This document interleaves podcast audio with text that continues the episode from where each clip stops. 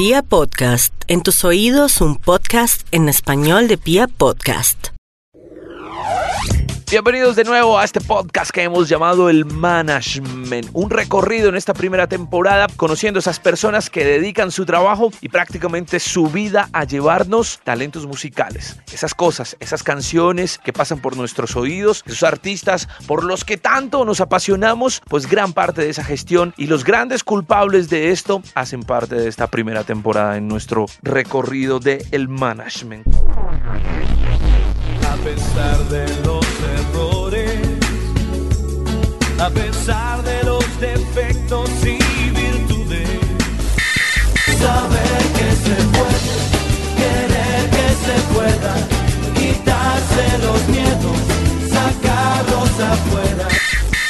No me pidas que vuelvas si sé con más de 16 años de experiencia, un músico un poco frustrado, digámoslo así, pero eso sí, muy bien parado, con los pies muy bien puestos en esta industria musical, alguien que ha dedicado su vida a encontrar esos aliados, esas marcas, de hecho, nos da los indicios de cómo plantar un poco nuestros pies entrando a una industria del entretenimiento. Con muy buena onda también, y además de todo esto, buscando la forma de contarnos cuál puede ser el momento oportuno de lanzar un producto musical y de cómo entenderlo y quizás de cómo desarrollarlo. Hoy por hoy le damos la bienvenida en este podcast llamado El Management a Esteban Guiller.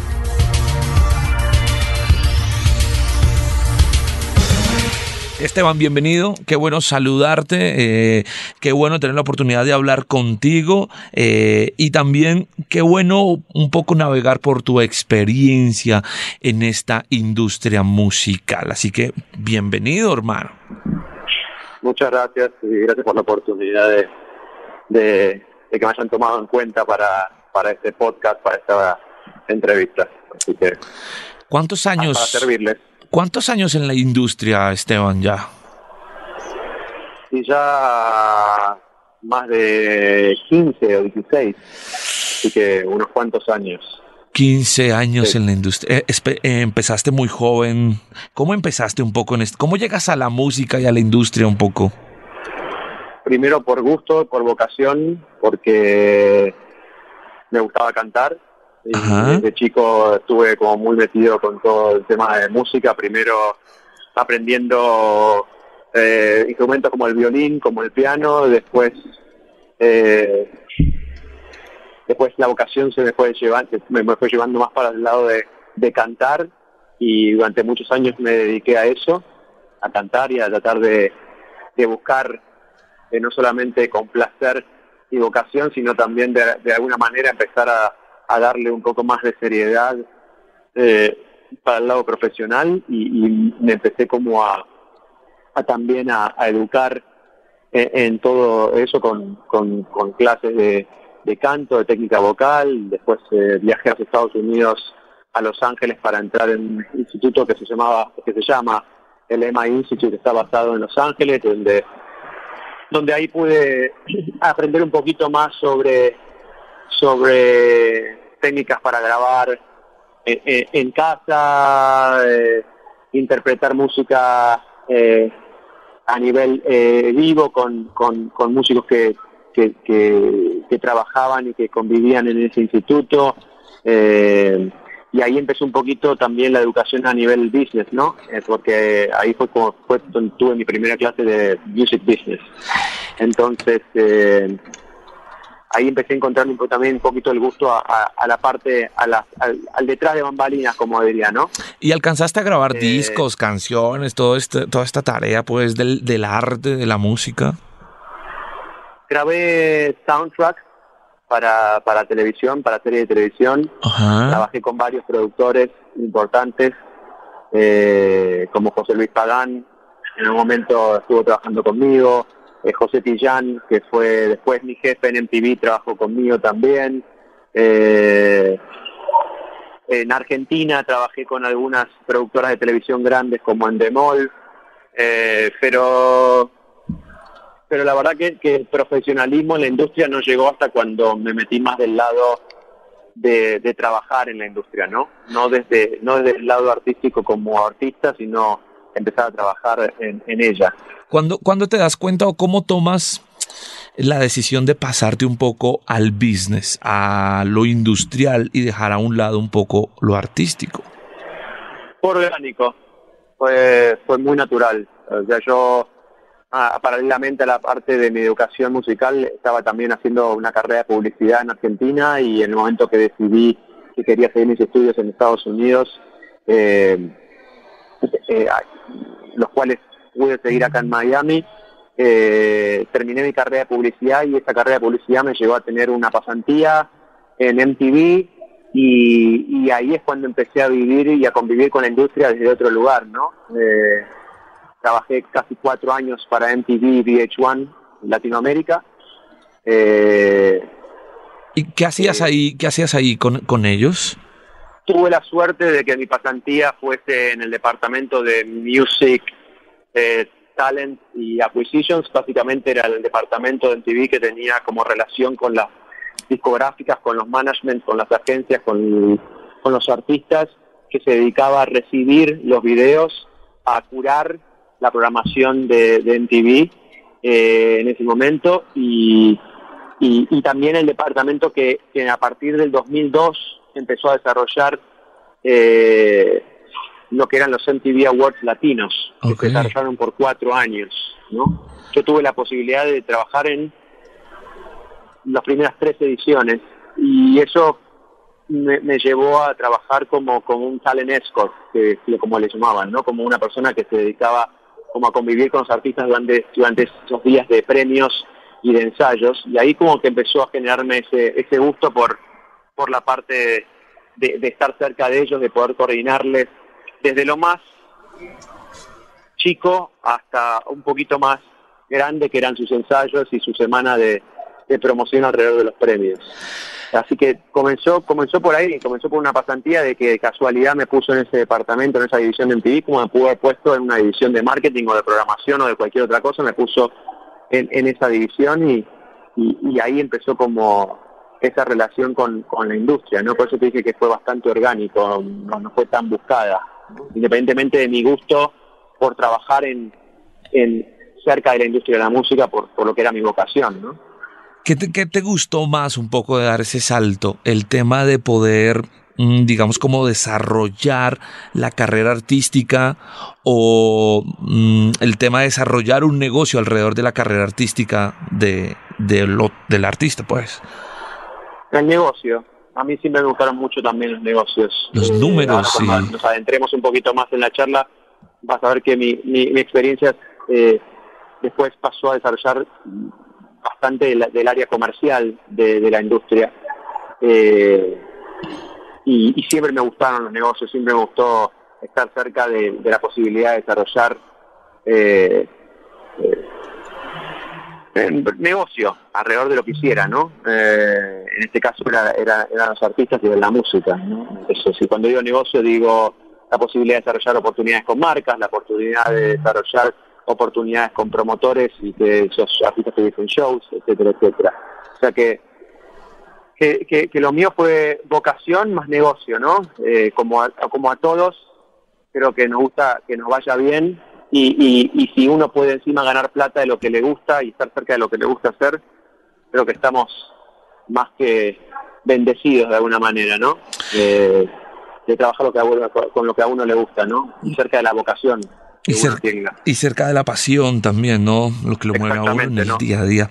Totalmente. Esteban, ¿cómo pasas, cómo, cómo sales de MTV y luego, luego pasas a dónde? Decido volver a Buenos Aires, a mi Buenos Aires natal. Estaba ya un poco aburrido de, la vida en Estados Unidos eh, y empiezo eh, a buscar oportunidades eh, que, siga, que siguieran ligadas a, la música y antes de regresarme tuve la oportunidad de, de, también dentro de esa pasantía de tener una oportunidad de trabajar un show de Diego Torres en, en Miami Ajá con la gente que en su momento era su, equipo de management y a su vez era una promotora y es una promotora bastante grande en Latinoamérica que es Phoenix Entertainment Group. Phoenix tenía el management de Diego y yo por, por amistades familiares tenía relación con uno de los que eran los dueños de, de, de Fénix en ese momento y logré como eh, en un esquema, un formato de pasante, trabajar este show de Diego acá, que había sido el show de, de su gira del MTV Unplugged. Y mm, yo ya lo conocía a Diego, porque había trabajado con Diego en, en, en los MTV Awards del 2002, latinos, ya tenía como una reminiscencia, una historia con él, ya me había conocido con ellos, con, con él y con su management en ese momento, y después también, otra vez, se dio esta posibilidad, eh, yo quería de alguna manera empezar a demostrar que yo podía tener una carrera en esto y, y, y, busqué de alguna manera u otra trabajar alrededor de este show porque sabía que eso me podía llevar a tener una oportunidad en, en el headquarter, en las oficinas centrales de Fénix en Argentina. Y eh, bueno, una cosa llevó a la otra y, cuando les comenté a ellos que, me, que, tomaba la decisión de volverme a Argentina, eh, me, me, abrieron un espacio en, en Fénix y eso ya empezó a encarrilar lo que lo que venía lo que iba a venir siendo mi futuro en lo, en lo comercial y en lo, en lo que a negocio se refiere ¿no? cuando tú tomas lo... eh, cuando tomas la decisión de irte a trabajar un poco con toda la oficina de management eh, de Diego, ¿qué oportunidad ves ahí de negocio? Es decir, llegaste con la intención de mostrarle a través de la carrera de Diego a la industria que habían más posibilidades de negocio o cómo estaba en ese entonces la industria cuando tú llegaste a trabajar en un proyecto como el de Diego Torres. No, Fénix era una empresa muy importante en ese momento. Ok.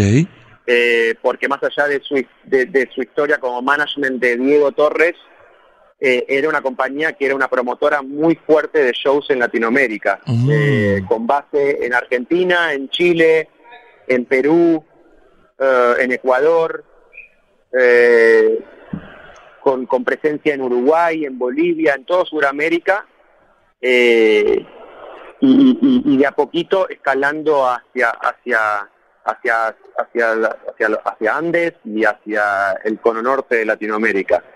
Eh, mmm, me pareció que, que, que, que, eso me podía seguir nutriendo, ¿no? Y educándome alrededor de la, de la, de la industria del entretenimiento. Yo no sabía dónde era exactamente mi lugar en esa industria todavía. Era un poco adentrarse en ese, en ese mundo y empezar a ver dónde es que yo me podía desarrollar mejor. Eh, y ahí fue cuando en, en Phoenix me, me ubicaron en, un, en, en, en, el departamento comercial, que básicamente era el departamento que desarrollaba todo lo que eran los patrocinios y los endorsements y las relaciones de brand entertainment con las marcas. Eh, y como yo te dije anteriormente, a mí me gustaba mucho también el negocio y, y, y tuve una primera etapa muy, muy, muy interesante en Fénix, donde básicamente tenía yo mucho contenido, porque Fénix en ese momento estaba muy fuerte y buqueaba muy fuerte. O sea, pensá que el, yo en noviembre del 2005 a trabajar en Fénix en Argentina y en el uh, febrero del 2006 eh, Fénix anuncia la gira por Latinoamérica de Shakira. Ok. eh, Fénix tenía el Oral Fixation Tour de Shakira. O sea que el primer tour fuerte que yo tuve que trabajar como área comercial Ajá. fue eh, el de Shakira. ¿Cómo, cómo, ¿Cómo se desarrollaba esa área en ese entonces? Digamos que hoy es, hoy es un poco más visible el tema de las marcas junto a los artistas eh, y lo que van desarrollando juntos. Pero en ese entonces, ¿cómo estaba la industria y las marcas? O sea, ¿cómo estaba el artista y la marca? ¿Cuál era esa relación?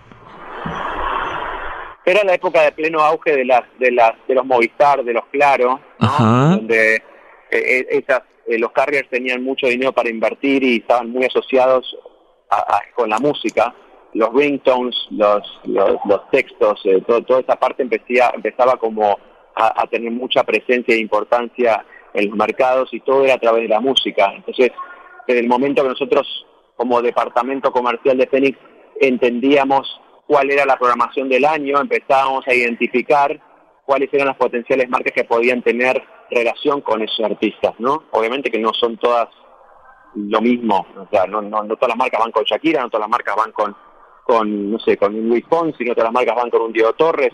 Cada artista tiene su, su demográfico y cada artista tiene su, su, su asociación más clara hacia un lado o hacia el otro en cuanto a marcas se refiere. Entonces, primero era identificar eso, ¿no? Era identificar qué marcas podían llegar a tener un, acercamiento a, a los artistas. En ese momento no había un departamento de Business Intelligence como lo existen hoy, como para a través de los demográficos o los analíticos poder identificar como más certeramente con qué marca te puedes asociar. Eso era más un tema de feeling y de repente había artistas que te decían, yo no me asocio con alcohol, no me asocio con cigarrillos, no me asocio con esto, no me asocio, pero sí me asocio con esto, con esto, con esto. Entonces, mucho era, mucho era por ahí, mucho era de estar atento a, a diferentes situaciones que iban surgiendo alrededor del artista. Por ejemplo, no sé, Shakira en ese momento tenía un endorsement con Panasonic y a nosotros se nos ocurrió hacer contacto con Panasonic Latinoamérica, decirles, bueno, no se pueden quedar afuera del tour, están invirtiendo en la imagen de este artista, tienen que ser parte también del tour.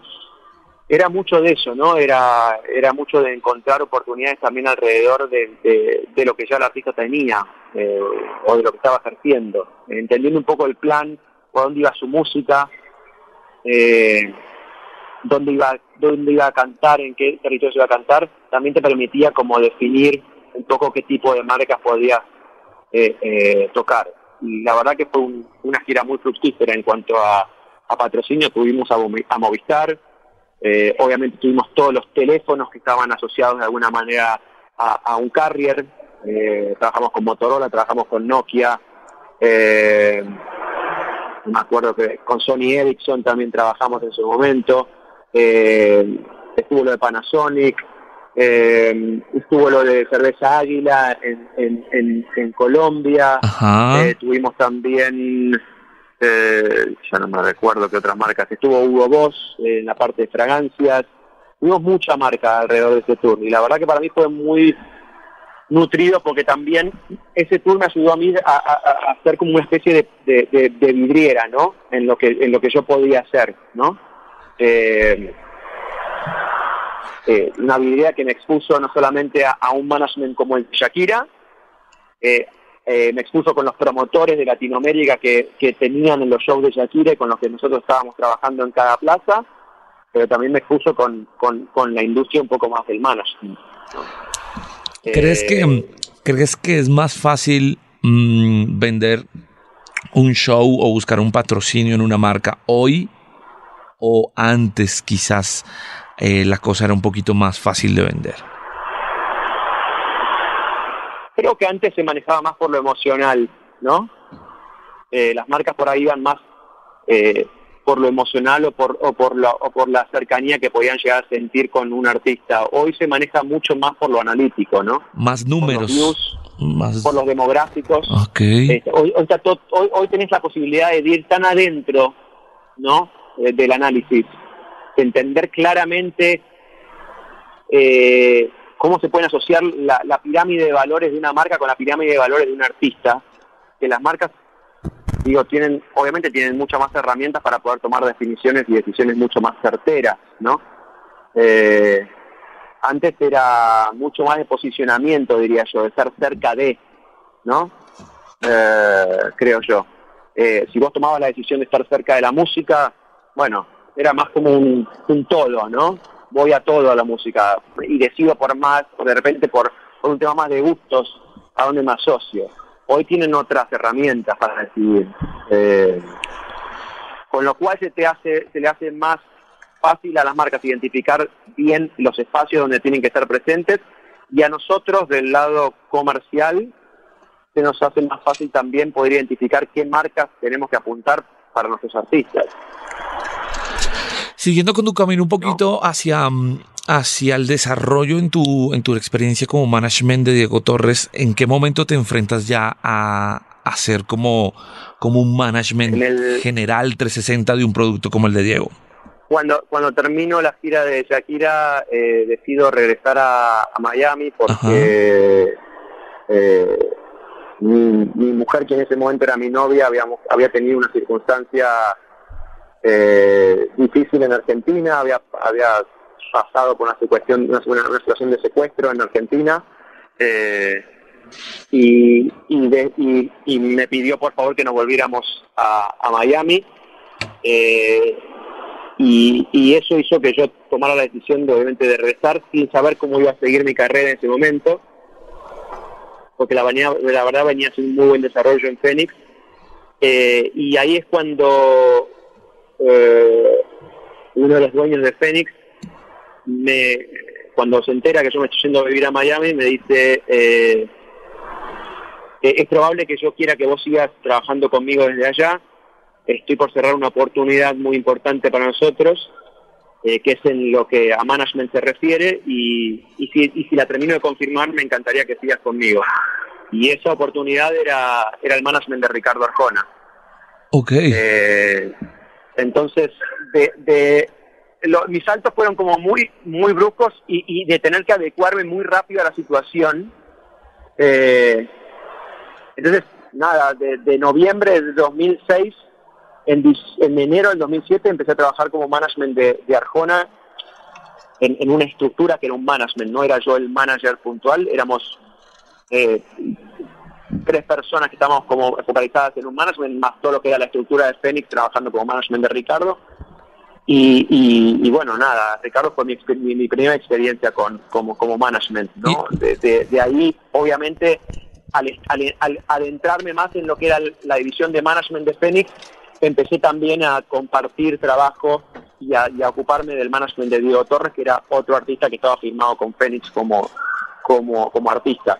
Como yo estaba basado en, la, en, en Miami, yo me ocupaba más que nada de toda la visión pan regional y a nivel Latinoamérica. Después Fénix tenía otros artistas a nivel management como Luciano Pereira, eh, como los Filia Curiaki, era algo más local. Yo, yo me ocupaba más de lo que eran eh, la, la, el management de los artistas panregionales o, o worldwide, llamémoslos, y me ocupaba también de seguir desarrollando toda la área comercial a nivel Latinoamérica, de toda la parte touring que tenía Phoenix en ese momento, eh, de, promo, de, de, de, promover tours en Latinoamérica. ¿no? O sea, para ese entonces ya... La parte comercial. Para es... empecé a empapar de toda la parte management, ¿no? Y empezar a viajar con Ricardo a todos lados, de empezar a adentrarme en la, en la parte de contratos, de la parte de booking, de shows, Uh -huh. eh, y, y, no y, y, al estar prácticamente solo en Miami trabajando como como como división como como o como cabeza o como pata de Miami de, de, de Phoenix eso hizo que yo rápidamente tuviese que ocuparme de absolutamente todo o sea desde la logística del artista desde la producción de los shows desde el armado de los contratos desde el booking, de la venta de los shows, de, de encontrar oportunidades comerciales. Fue una etapa muy, muy de mucha educación, de, de mucho, de, de, aprender, de seguir conociendo muchos promotores, de seguir conociendo Latinoamérica.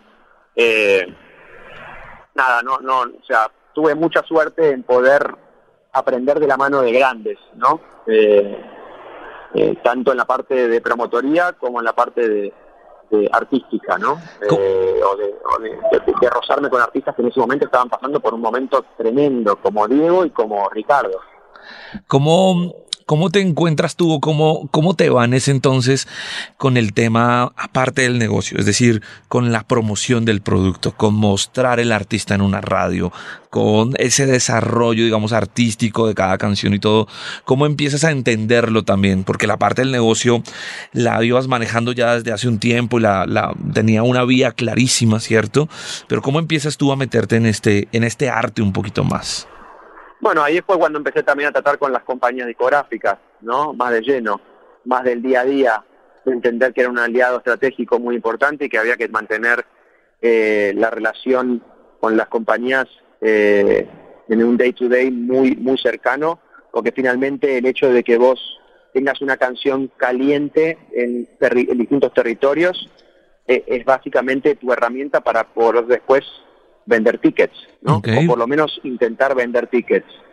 Entonces, eh, ahí fue cuando empecé a rozarme más y a, y a, adentrarme más en toda la parte del marketing y de la importancia de, de, que una canción esté sonando en radio y de que tengas un publicista y de que y de que tuvieses una buena estrategia de, de comercial y de marketing alrededor. Eh, esos fueron los, los, los primeros años y, y, y, si bien iban todos de la mano de, de después de, de, la, de, la, parte comercial, yo entendía claramente que, que, el marketing y que toda la promoción y difusión de un artista desde su música hasta su imagen, era importante para después poder lograr los objetivos comerciales que eran lograr oportunidades con marca, pero más que nada tener un tour fuerte, agresivo y con presencia en, en, en, en todos los territorios que se pudieran tener presencia. ¿no? Para, para ti, ¿qué Eh, tan importante es la radio en el desarrollo de ese artista?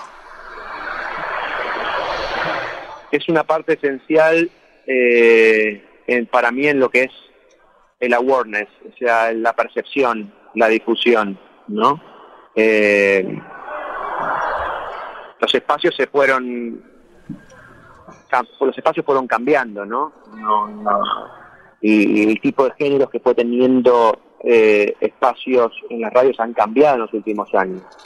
Si Dios quiere hoy, el pop vuelve también a tener un poquito Ajá. más de presencia y la balada otra vez empieza a resurgir. Pero bueno, durante muchos años lo urbano fue la tendencia, ¿no? Entonces, eh, es muy importante la radio, pero en muchos casos, para muchos artistas, durante muchos años han sido espacios muy difíciles de tener y uno ha tenido que saber acomodarse y encontrar otros aliados estratégicos también que pudieran ser parte de la estrategia de difusión y promoción de un artista. Por ejemplo, hoy, hoy te queda más difícil, o hoy es más difícil lograr un espacio en radio con un producto como Diego Torres, a como era hace unos años, que realmente había, había una tendencia hacia el pop mucho más alta. Sí, definitivamente. Los artistas tratan tratan de, de- buscar también hacer eh, o un remix o de repente producir sus canciones de alguna forma que los lleve un poquito más cerca a los géneros que hoy suenan en las radios, pero, pero están aquellos que entienden que lo tienen que hacer de una manera que sea orgánica y que no suene forzada, y hay algunos que siguen buscando de cualquier manera hacerlo. Yo soy más de esas personas que trata de, buscar lugares que sean que cuando tengas que buscar un espacio o, algún arreglo o, o- o algún remix para un artista eh, pop sea algo que sea orgánico que, que la gente cuando lo escuche y que cuando el programador lo escuche lo escuche orgánico no lo escuche forzado porque te das cuenta cuando un artista claramente no está para cantar o no, no le queda cómodo un, género no entonces creo que hay que ser hay que estar muy claro en eso, encontrar muy bien por dónde tenés que irte como para poder eh, hacer una un- hoy buscar un, un remix o un arreglo que, que le vaya orgánico a tu artista eh, y que a su vez eh, pueda sonar en radio.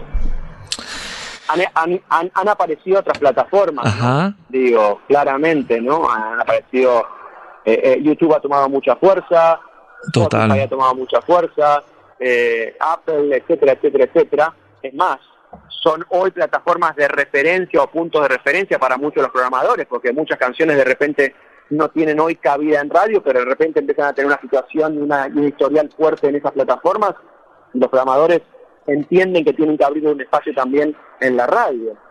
Eh, la radio sigue teniendo su lugar de privilegio, creo yo, perdón por el ruido, eh, sigue teniendo su lugar de privilegio, sigue teniendo su lugar de jerarquía, eh, pero todo se va ayornando y por suerte también en los últimos meses, o te diría que en el último año, empiezo a ver que otra vez el pop y la balada empieza a tener un espacio más importante otra vez en, en, en las radios. Hay radios obviamente que tocan géneros eh, más pop, no hay radios que tocan géneros más de regional mexicano o, o, tropical, ¿no? Sabemos, lo, por ahí tenemos como esas tres versiones. Pero, pero, pero el reggaetón pasó por un momento muy fuerte, lo sigue teniendo, no, no es una moda. O sea, ya, es- ya es una moda que lleva casi 20 años eh, de manera constante y consecutiva, eh, tomando espacios en todos lados. Eh, pero sí creo que los otros géneros, especialmente en Latinoamérica, tenemos mucha riqueza de géneros, desde el rock, desde la música alternativa, desde la balada, desde el pop melódico. Eh, y es música que, que, estuvo, que está y que va a seguir estando, ¿no? Y, y muchas veces uno, uno pretende que, que, que todo eso siga con la misma fuerza y a veces se puede, a veces no se puede, entonces y uno también tiene que ayornarse como manager o como, como aliado de los artistas en ver de qué manera les encuentra diferentes espacios para que su música se siga difundiendo y se siga promocionando, independientemente de que a veces no tenga las mismas oportunidades que otros artistas o que otros géneros. Eh, pero la radio sigue teniendo su lugar de jerarquía totalmente, digo, sigue siendo la radio. La radio es la radio. Volviendo un poquito al negocio, Esteban, hoy por hoy, a comparación de lo que sucedía hace unos años, ¿cuál es el mejor negocio como negocio para el artista. Los shows, eh, lo que pueda venir a través de, de, las reproducciones digitales, lo que suceden con las marcas, que como negocio hoy por hoy, ¿qué es lo más clave para el artista? Yo creo, yo creo que hoy está muy claramente diversificado el negocio. Digo, está el streaming y está el live. Ok. ¿No? Me parece que está muy claro esos son los dos los dos grandes conceptos a nivel negocio en, el mundo de la música. Y después están los, eh, eh, las marcas, el merchandising, eh, las sincronizaciones, que, que, también actúan un poquito como, como herramienta de difusión y promoción, ¿no? Porque vos eh, podés encontrar también en, en, una plata, en una campaña de una marca o la sesión de una marca con una canción o un artista otra plataforma para difundir su música o su canción del momento, su sencillo del momento, ¿no?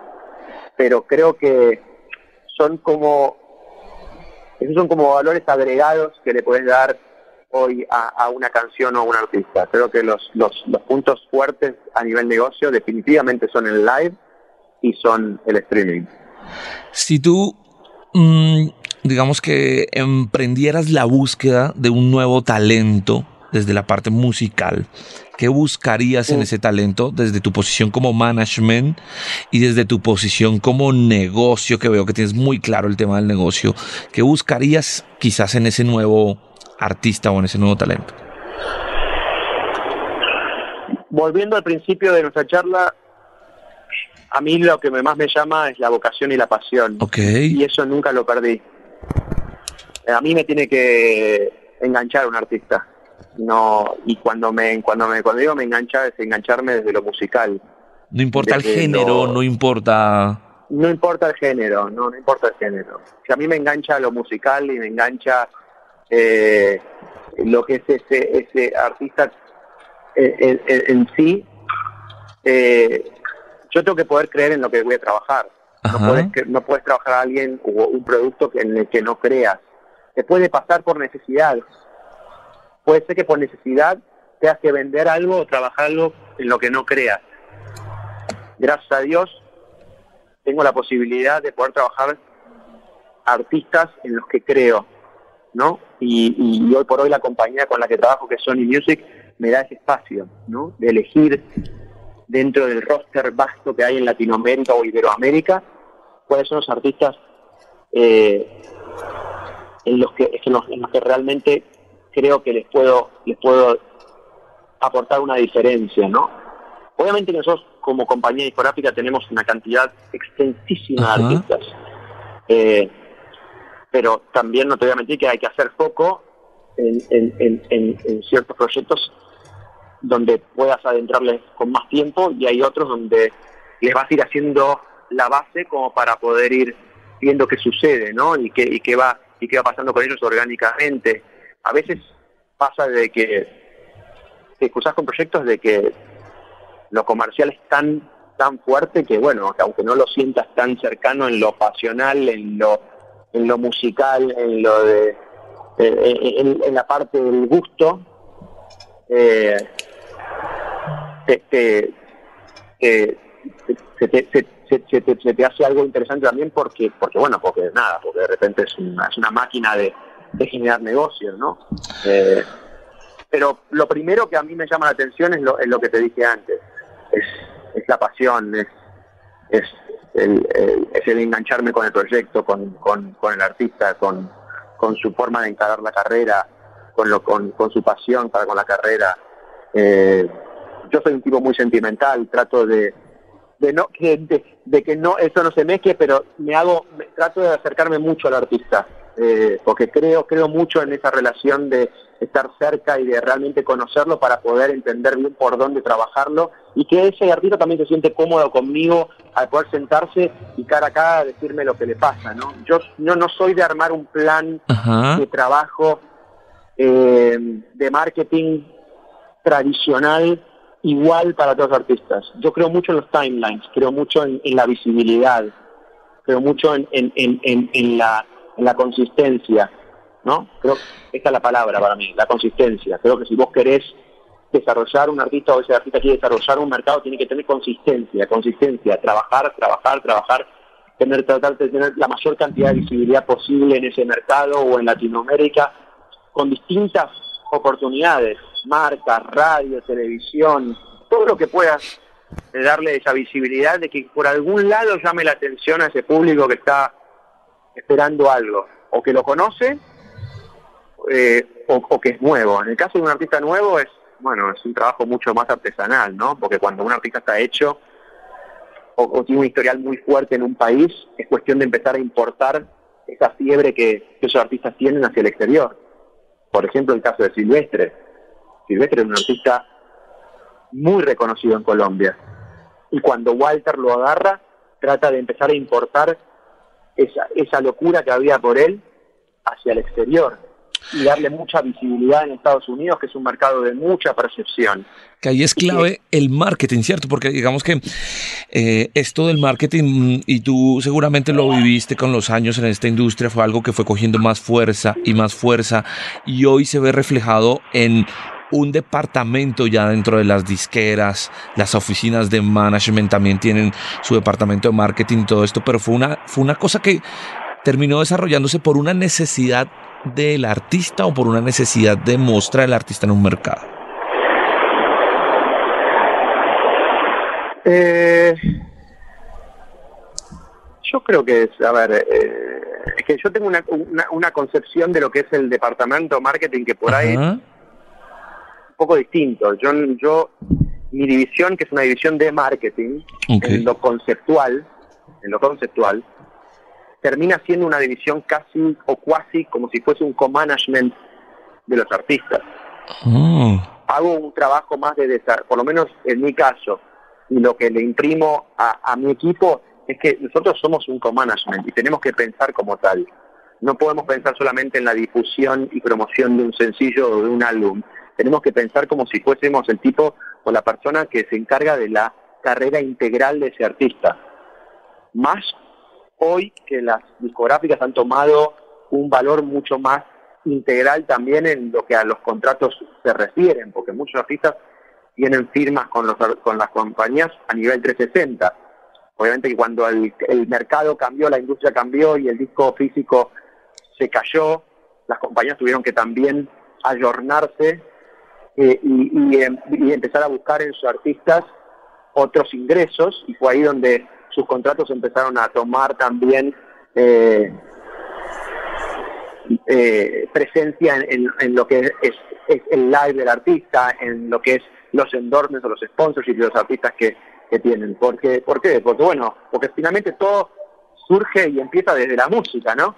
Digo, desde el sencillo, desde un álbum, que es la herramienta de trabajo y que es la herramienta para que todo ese artista esté expuesto hacia todo ese mercado, hacia toda esa gente, y eso hace que ese artista lo conozca la gente, que le compre la música, que la gente tenga ganas de ir a ver un show. Es como una cadena ¿no? de cosas. Entonces, eh, desde ese lugar, desde ese ayornamiento de la, de la industria musical, de las compañías discográficas, es que yo consigo más este, para esta división de marketing como una especie de co-management. Eh, y, trabajo como tal. Entonces, mis planes alrededor de los artistas están concebidos y estrategizados más hacia, bueno, tengo que llegar a que el artista corte tickets, tengo que llegar a que el artista tenga shows en esos territorios que yo estoy desarrollando, tengo que llegar a que el artista tenga presencia con las marcas, que las marcas sepan quiénes son, que los award shows quieran tenerlos cantando, que el artista sea un artista caliente. Ese es mi, realmente mi objetivo. Porque a partir de todo eso, de toda esa percepción que le armás alrededor, empezás a generar todo lo que viene después los agentes de Booking se empiezan a interesar, los promotores se empiezan a interesar, las marcas se empiezan a interesar. Creo que cuando, cuando logras empezar a, connotar ya todo esa, ese nivel de percepción y ese nivel de interés, es cuando decís, bueno, sí, la verdad estoy haciendo las cosas bien con este artista. saltándonos un poquito. cuando ya estás en un nivel, ya obviamente que el negocio empieza a tomar mucho más eh, importancia, ¿no? Porque es, bueno, cómo le empiezo a trabajar la facturación a este artista para que cada año crezca esa facturación, ¿no? Ya cuando conseguís una base importante. Eh, regresándonos un poquito. Eh, dale, dale. perdón. Dale, dale, sigue. No, no, para terminar, para terminar la idea, digo, buscas también el crecerle las capacidades de shows en los, en los territorios, buscas el crecerle el caché de su pi cuando hace un show. Creo que ahí es cuando, digo, son, son diferentes etapas, pero bueno, nada, digo, eh, un poco un poco todo apuntado hacia eso, hacia lograr esos objetivos, ¿no? ¿Cómo crees, cómo crees un poco, mm, a propósito de, todo lo que dices desde esa visual del, del, departamento de marketing como un coach manager y todo esto, este, ¿cómo crees que va a terminar o cómo crees que se va a construir el futuro del consumo musical? ¿Qué te olfateas por ahí? O sea, ¿qué tanto puede cambiar ese consumo? ¿Dónde va a estar? Eh, quizás ese consumo? No, yo creo que el futuro ya está acá. Digo, las plataformas son una realidad, ¿no? Eh, las plataformas musicales son una realidad. Eh, es importante que, las, que, que, obviamente que los medios de difusión, como la radio, como la televisión, van a seguir alimentando y difundiendo todo eso, pero las plataformas están. y, y, ya existen esos artistas que están empezando a firmar directamente con las con las plataformas. Las plataformas van, les entregan un, un dinero a sus artistas, sus artistas se dan vuelta y con ese dinero generan su propio marketing, ¿no? Eso ya, ya, es una realidad, ya, está pasando. Creo que lo más importante de una compañía discográfica, ahora haciendo la diferencia de lo que son las plataformas, que básicamente lo que hacen es eh, difundir la música, pero también eh, en el caso de la, de, del desarrollo de artistas por ahí están, están esas, como te dije, como que les, les entregan un adelanto y, después el artista tiene que hacer su propio marketing, porque las plataformas no han, no han todavía, no se han seguido desarrollando en eso. Creo que la gran diferencia entre una discográfica y una plataforma en ese sentido es que la, la discográfica tiene algo que es clave y es el servicio. Y por eso, volviendo a lo del co-management, creo que lo más importante desde el lado discográfico, yo que pasé también estar del otro lado como manager y tener que trabajar con la discográfica y estuve del lado del promotor y que le pedía a la discográfica que tenga la canción fuerte para yo poder vender tickets y etcétera, etcétera, el servicio es clave. El servicio es lo más importante. Vos vas a un restaurante y querés que tu servicio sea impecable y sobre eso le das un, un, un tip a, a la persona que te atendió, porque la pasaste bien y porque te atendió bien acá es lo mismo, el artista tiene que sentirse cómodo trabajando con la discográfica o con quien trabaje, con su manager. Y lo importante es el servicio. Y yo trato de siempre dar el mejor servicio. Creo que eso es lo, lo que hoy se sigue diferenciando fuertemente entre una de compañía discográfica y una plataforma que de a poquito se van adentrando en ese lugar de firmar artistas. ¿no? Vos me preguntabas dónde veo yo. Bueno, la, la difusión, la promoción está ahí, las plataformas ya están, son una realidad, existen el contenido original volvió a tomar mucha importancia. Y cuando digo contenido original, digo la parte audiovisual. Eh, digo los YouTube, los Hulu, los Netflix, cada vez se van, se van, se van, se van ayornando también hacia más hacia lo musical y, van, y van teniendo hoy, están empezando a tener hoy, ya es por ahí eso sí es una nueva tendencia que va tomando fuerza en la parte eh, de contenido audiovisual, ¿no? Porque hasta ahora era obviamente eh, Spotify y Apple y Deezer y Pandora y Amazon los que de repente a nivel streaming están como monetizando. YouTube es la plataforma gratuita, digo, por donde puedes ver gratis y escuchar gratis todo lo que lo, lo, lo que te gusta, monetiza de, otra forma, monetiza también para los artistas, pero no es algo que el, el, el cliente, el fan tenga que pagar para poder eh, ingresar, sí se está ayornando con una plataforma de streaming, pero si me preguntás por ahí a dónde termina yendo, eh, creo que la parte audiovisual está tomando un poco más de fuerza hoy en las plataformas pagas, ¿no? Ok.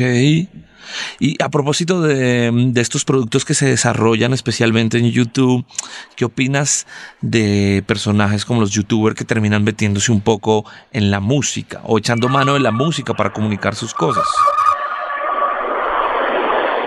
Eh, el youtuber, eh, a ver, eh, ¿cómo, ¿Cómo, cómo crees que.? la pregunta es: ¿cómo yo lo veo del lado discográfico? ¿Cómo lo ves? ¿Cómo los veo yo a los youtubers como, como un artista más? ¿Cómo los ves desde los ah. dos lados? Es porque seguramente desde el lado discográfico y como negocio, pues eh, seguramente hay un, un gran número de oportunidades con este tipo de productos. Y desde el lado artístico, un poco, ¿qué, qué, qué opinión te merece ver a estos personajes metidos, sin ser músicos, en la música, digámoslo así? Desde la discográfica y del lado de marketing y del lado de management los veo como una herramienta más de difusión, definitivamente. Eh, creo que entendieron muy claramente, y esto no sé si lo sacaron de los raperos y de los reggaetoneros, que el colaborar potencia su oportunidad de negocio y sus plataformas. El colaborar con otros youtubers, el colaborar con otros artistas. Eh, por eso desde el lado comercial, desde el lado de la compañía discográfica, los veo como influenciadores, los veo como herramientas que me ayudan a potenciar la visibilidad y la difusión y promoción de la música de mis artistas. ¿Cómo?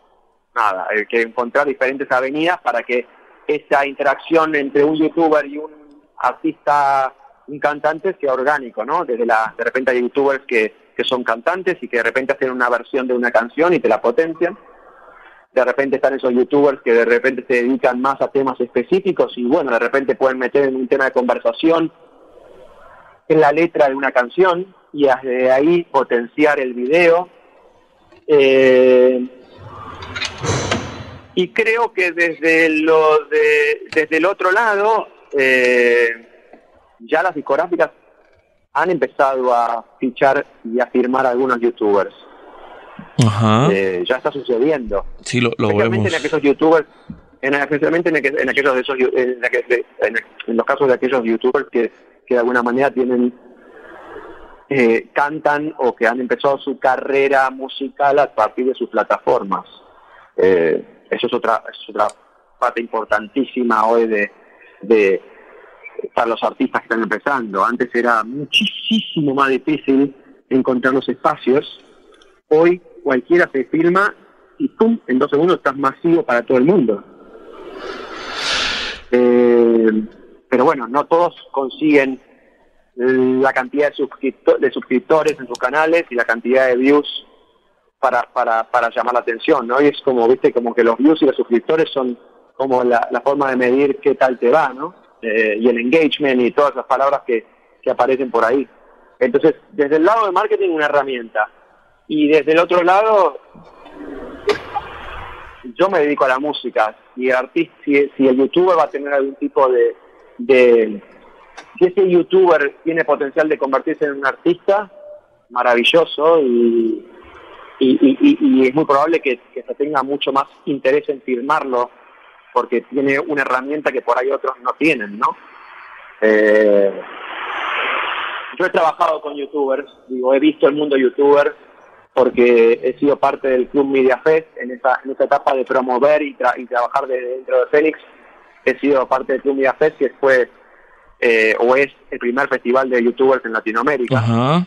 Eh, y he visto lo que, lo, que genera un Rubius, un Ayuya, eh, un, un bueno, ahora no me acuerdo de, los otros tantos que, que he trabajado con ellos, pero una locura tremenda en, una cantidad de chicos que, que uno no imaginaba. Nosotros en su momento en Fénix habíamos empezado a ver esta oportunidad y dijimos, bueno, armemos un showcito de 6.000 personas para que estos youtubers eh, tengan su lugar para poder exponer su arte o lo que hacen en vivo.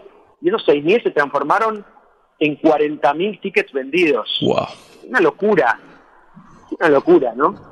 Entonces, ahí fui como, como viendo el real potencial que tenían estos chicos como para también ser una herramienta de difusión. No solamente lo vi yo, lo vieron las marcas. Eh, Entonces, hoy el youtuber creo que tiene, que, tiene ese ángulo de influenciador y tiene ese ángulo de, comunicador y, los que tengan ese, esa beta artística y, y musical, bueno, será una herramienta súper fuerte también para poder potenciar y difundir su música, ¿no? Eh, como una plataforma propia. Eh, no sé si respondí tu pregunta. Pero perfectamente. Esteban, si te pongo a escoger, si te pongo a escoger en este, en este camino dentro de la industria, ¿te quedas con la tarea del management o te quedas con la tarea del marketing? Aunque te entiendo muy bien que las dos cosas tienen que ir muy cercanas, pero si tuvieras que escoger, ¿con cuál de las dos te quedarías? Yo soy manager. Mm, lo, lo, siento, lo consigo así. Y desde ese lugar trabajo el marketing y trabajo lo comercial y trabajo el booking, eh, aunque no aunque no lo hago directamente, digo soy un desarrollador de carrera y así me siento. Y creo que eso va más cerca del manager que del que eh, que de marketing. Eh, siento que el marketing es una herramienta que tengo que utilizar como manager. No, no la puedo poner a la par. Perfecto, Esteban. Una herramienta que uso. Perfecto, Esteban. Muchas gracias. Eh, muchas gracias por este ratito. Muchas gracias por tu camello como manager, por tu trabajo como manager. Y muchas gracias por seguir eh, detrás de cada talento. Y seguramente, pues muchas gracias por permitirnos a nosotros también disfrutar un poco de esos talentos que tú trabajas, hermano. Muchas, muchas gracias. No, gracias a ustedes por la oportunidad. Fueron unos casi 52 minutos de, de revivir un poco la carrera, así que fue, fue fue un gusto total.